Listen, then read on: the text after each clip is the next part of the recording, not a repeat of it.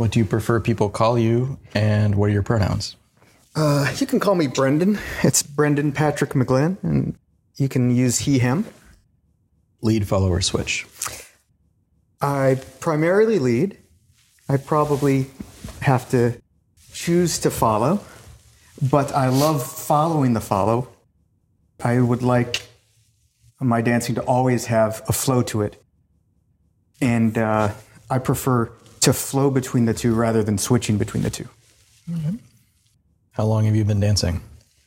I think I started dancing when I was like four years old, and I started partnering at nine, and I started uh, doing international folk dance in college, and uh, I've been loving it ever since. What are your primary dance styles? If you go back in time, I like uh, Lindy, salsa, blues, zouk, anything under the sun. Have you studied any other dances? Oh, sure. Like uh, I said, I was in this uh, folk dance troupe. I was in a Bhangra dancing uh, Indian dance troupe for a while. Anything you can throw at me, I'd love to try. How would you define dancing? Memorable movement, S- movement that means something to you. Hmm. That's a good one. What do you love about dancing? It's expressive for times when I'd rather not use words or don't have the words. Have you ever fallen out of love with dance? No, but every now and then you get bored of it, and uh, then you discover new things that uh, were unknown to you before that. What do you think is important about dancing? Getting people to calm down and uh, be more of themselves, get in their bodies. We're a lot in our heads necessarily.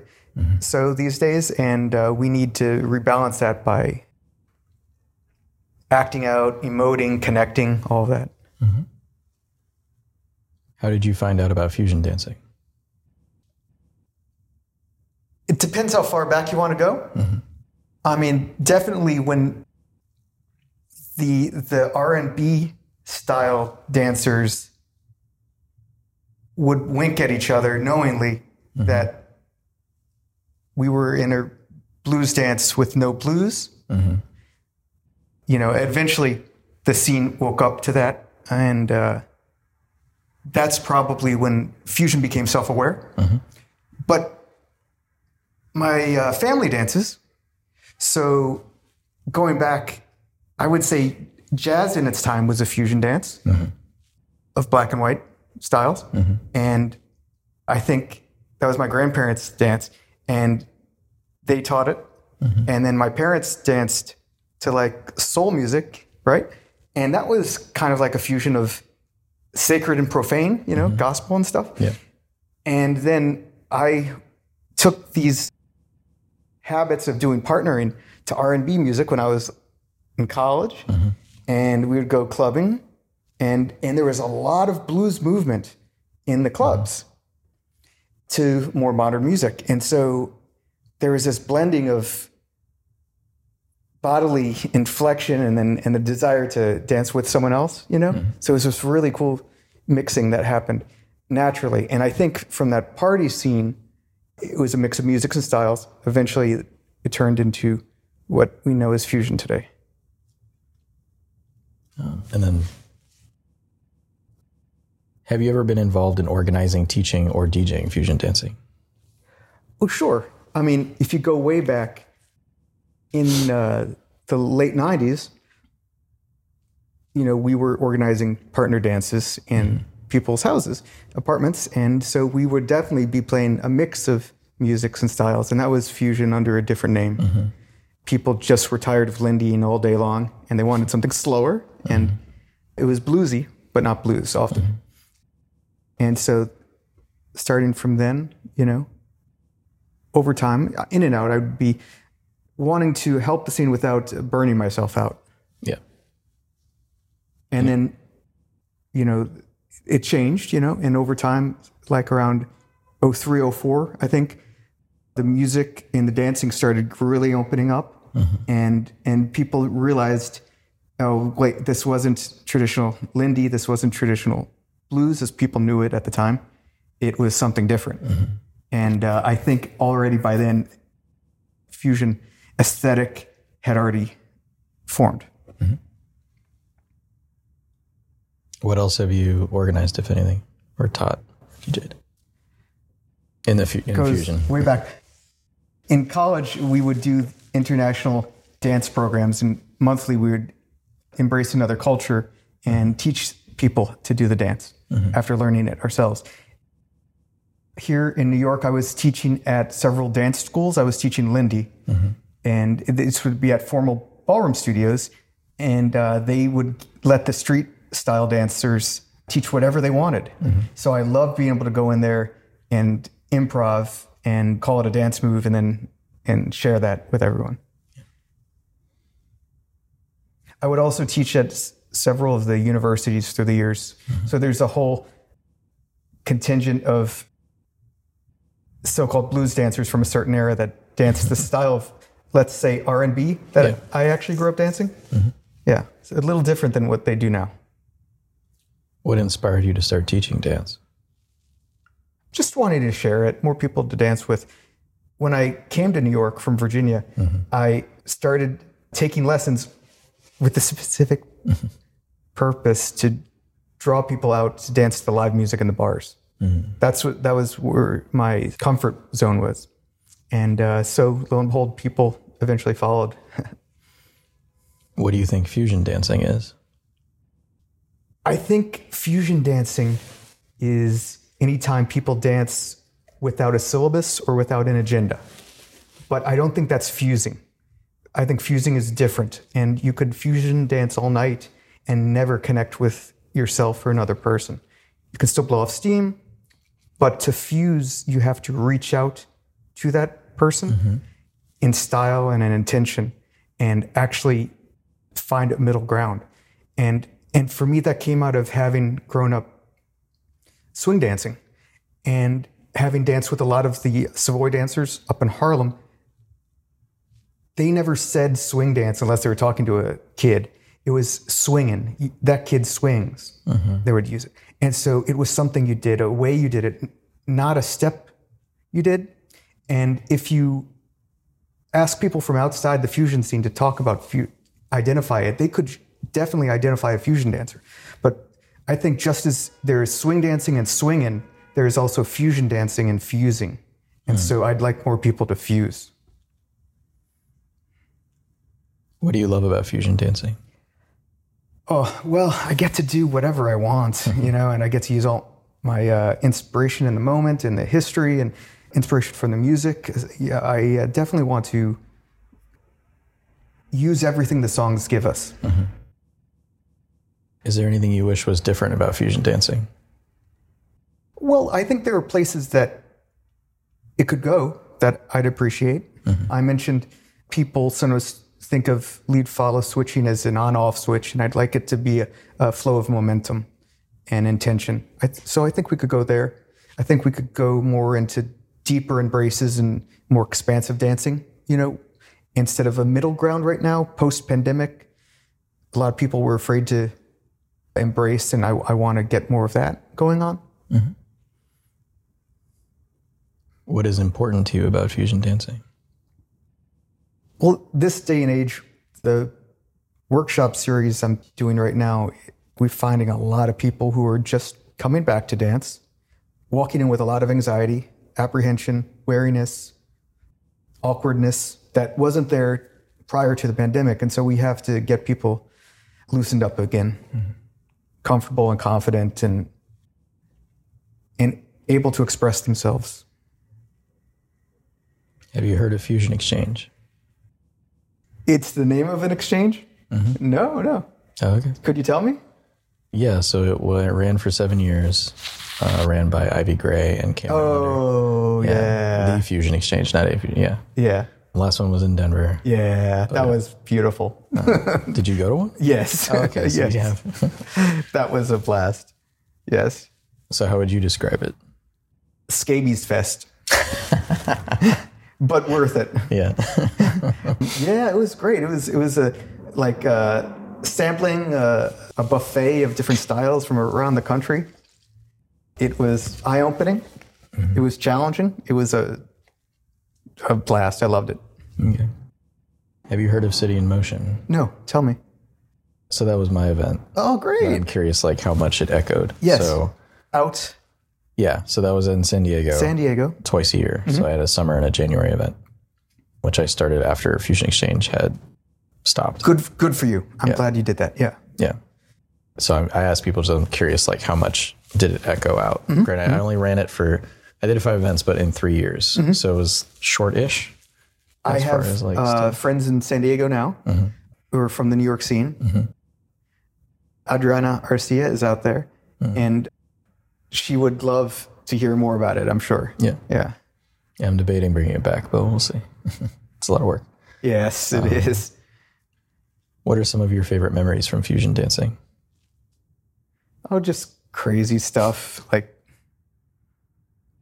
dancing in the rain and you know stuff mm-hmm. like that. Just pulling off moves you could only do once in a decade, and it mm-hmm. the the moment happens, and it's just it's magical. Love it. How has dancing helped you? Well, it's it's introduced me to so many friends and lovers and musicians and uh, styles of everything.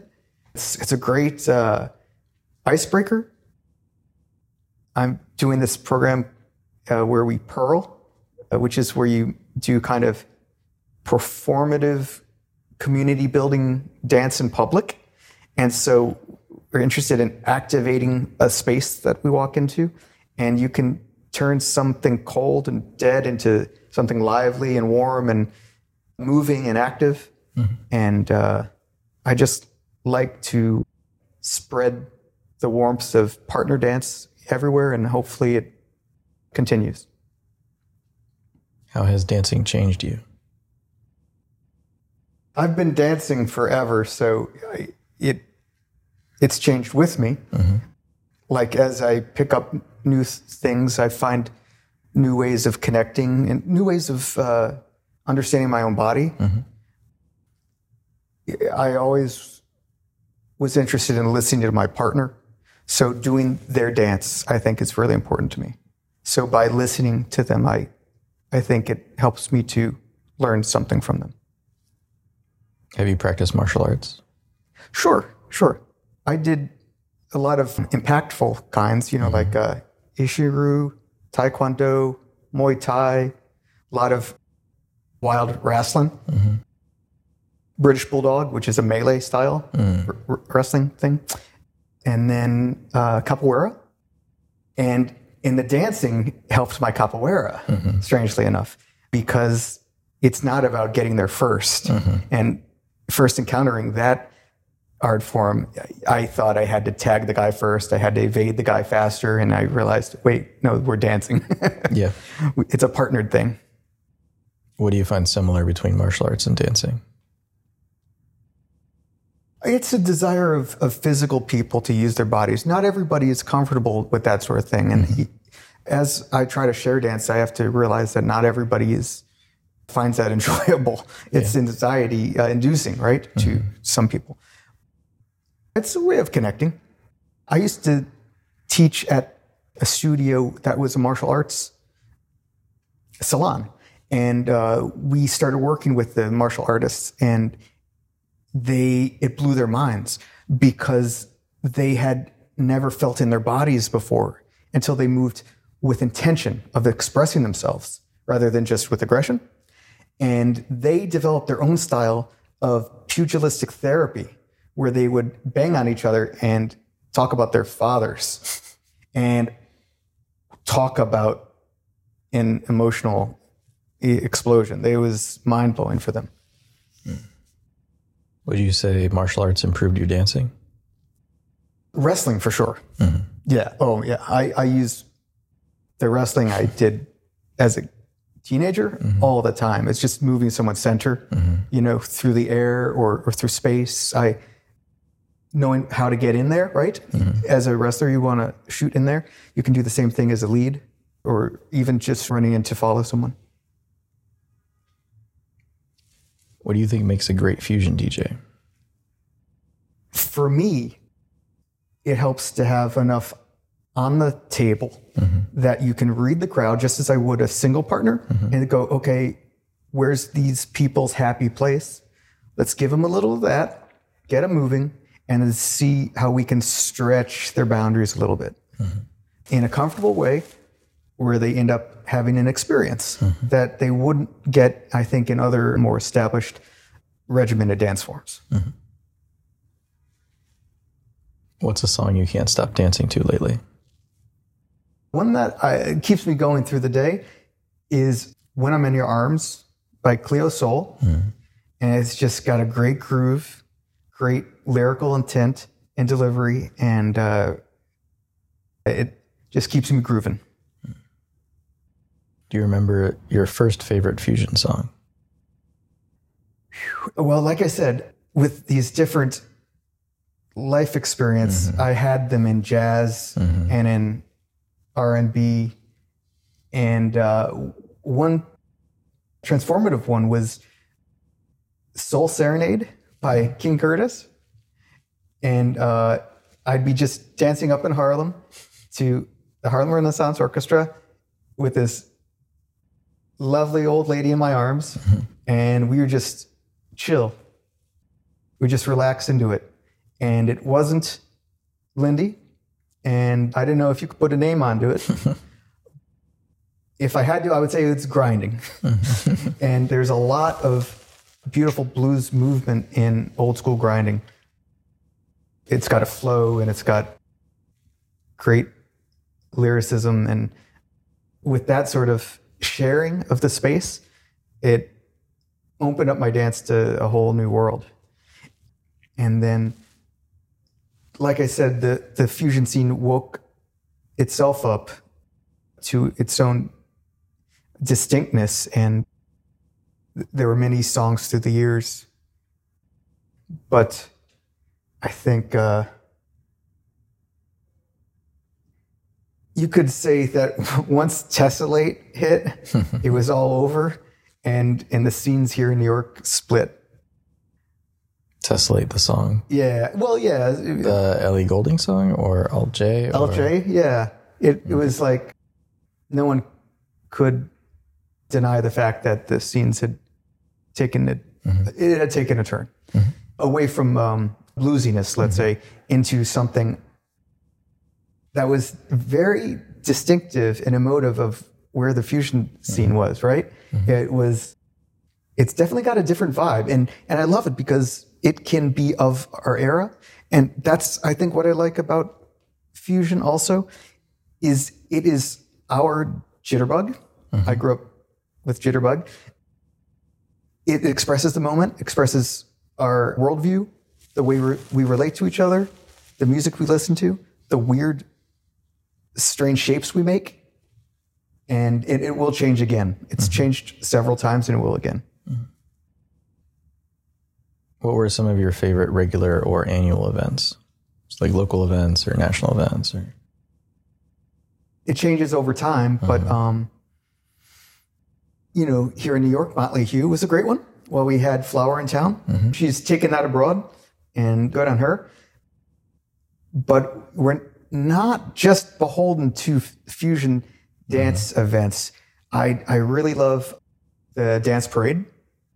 It started years ago. We were protesting the cabaret laws in New York. Mm-hmm. They were making it difficult to dance in bars. I I was asked to sit so many times in the 90s that I my friends bought me a t-shirt said dancing is not a crime. So we protested when we lost the protest permit, we got a parade permit. And so the dance parade now is very joyous. It's not angry anymore. Mm-hmm. and you can do some great dancing there. I like the Soul Summit It's a house music festival out in Brooklyn. Killer. It, thousands of people show up. Great dancing, partnered, hustle, or solo house music dancing. I like uh, the Mermaid Day Parade. Got a lot of great street style brass bands. You can follow them down the street, rock out to them. So New York has a lot to offer. So tell me more about protesting the cabaret laws. It was an old law from the 20s. It was very racist and classist, mm-hmm. and they could shut down any club that couldn't pay the dues to the city. And if you were just listening to low class music in a low class environment, they could shut you down whenever they wanted. And after must have been 70 years, Mayor Giuliani brought it back in order to maintain control. They were losing control of the dance club scene, mm-hmm. which were incredible and incredibly dangerous at the same time. so they decided to enforce that law instead of other laws like drug laws and capacity.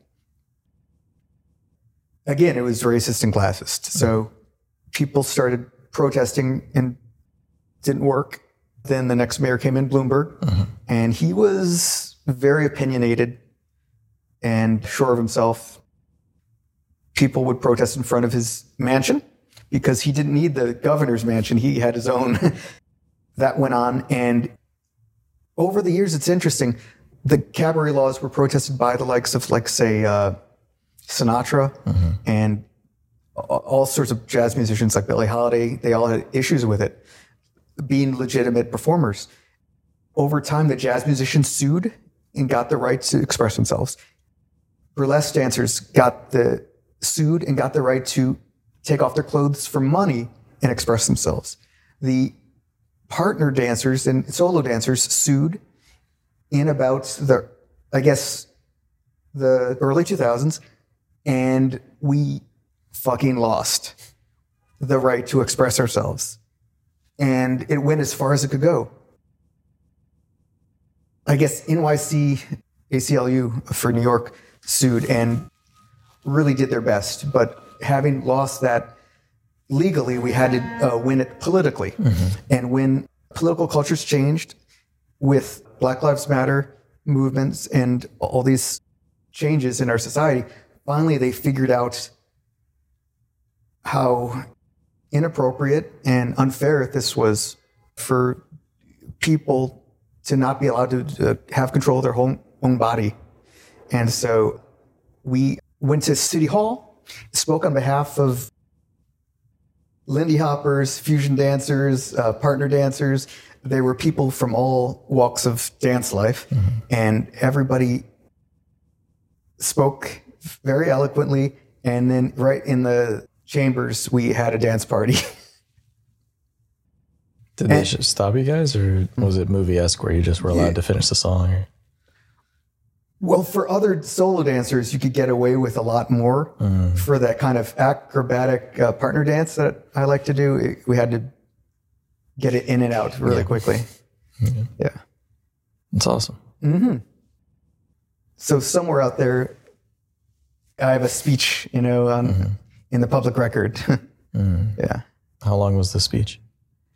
I guess we all must have had five or 10 minutes. Okay. Yeah. Interesting. a lot of great people from the all the partner dance scene spoke up, including some people who had been in the Lindy and Latin scenes for a long time. I think it was it was the do-it-yourself club scene out in Brooklyn mm-hmm. who had had enough of it, and they got together with some people of means in Manhattan, mm-hmm. and then right, yeah, the entrepreneurs, club kids in Brooklyn, and then the Latin scene in Queens, right, who could kind of claim some sort of cultural legitimacy. And between those resources, politically, monetarily, historically, they got it done with the politicians. They supported us in the end. Mm-hmm. Awesome. Yeah. Thanks for making the time. Mm-hmm. And thanks for sharing. My pleasure.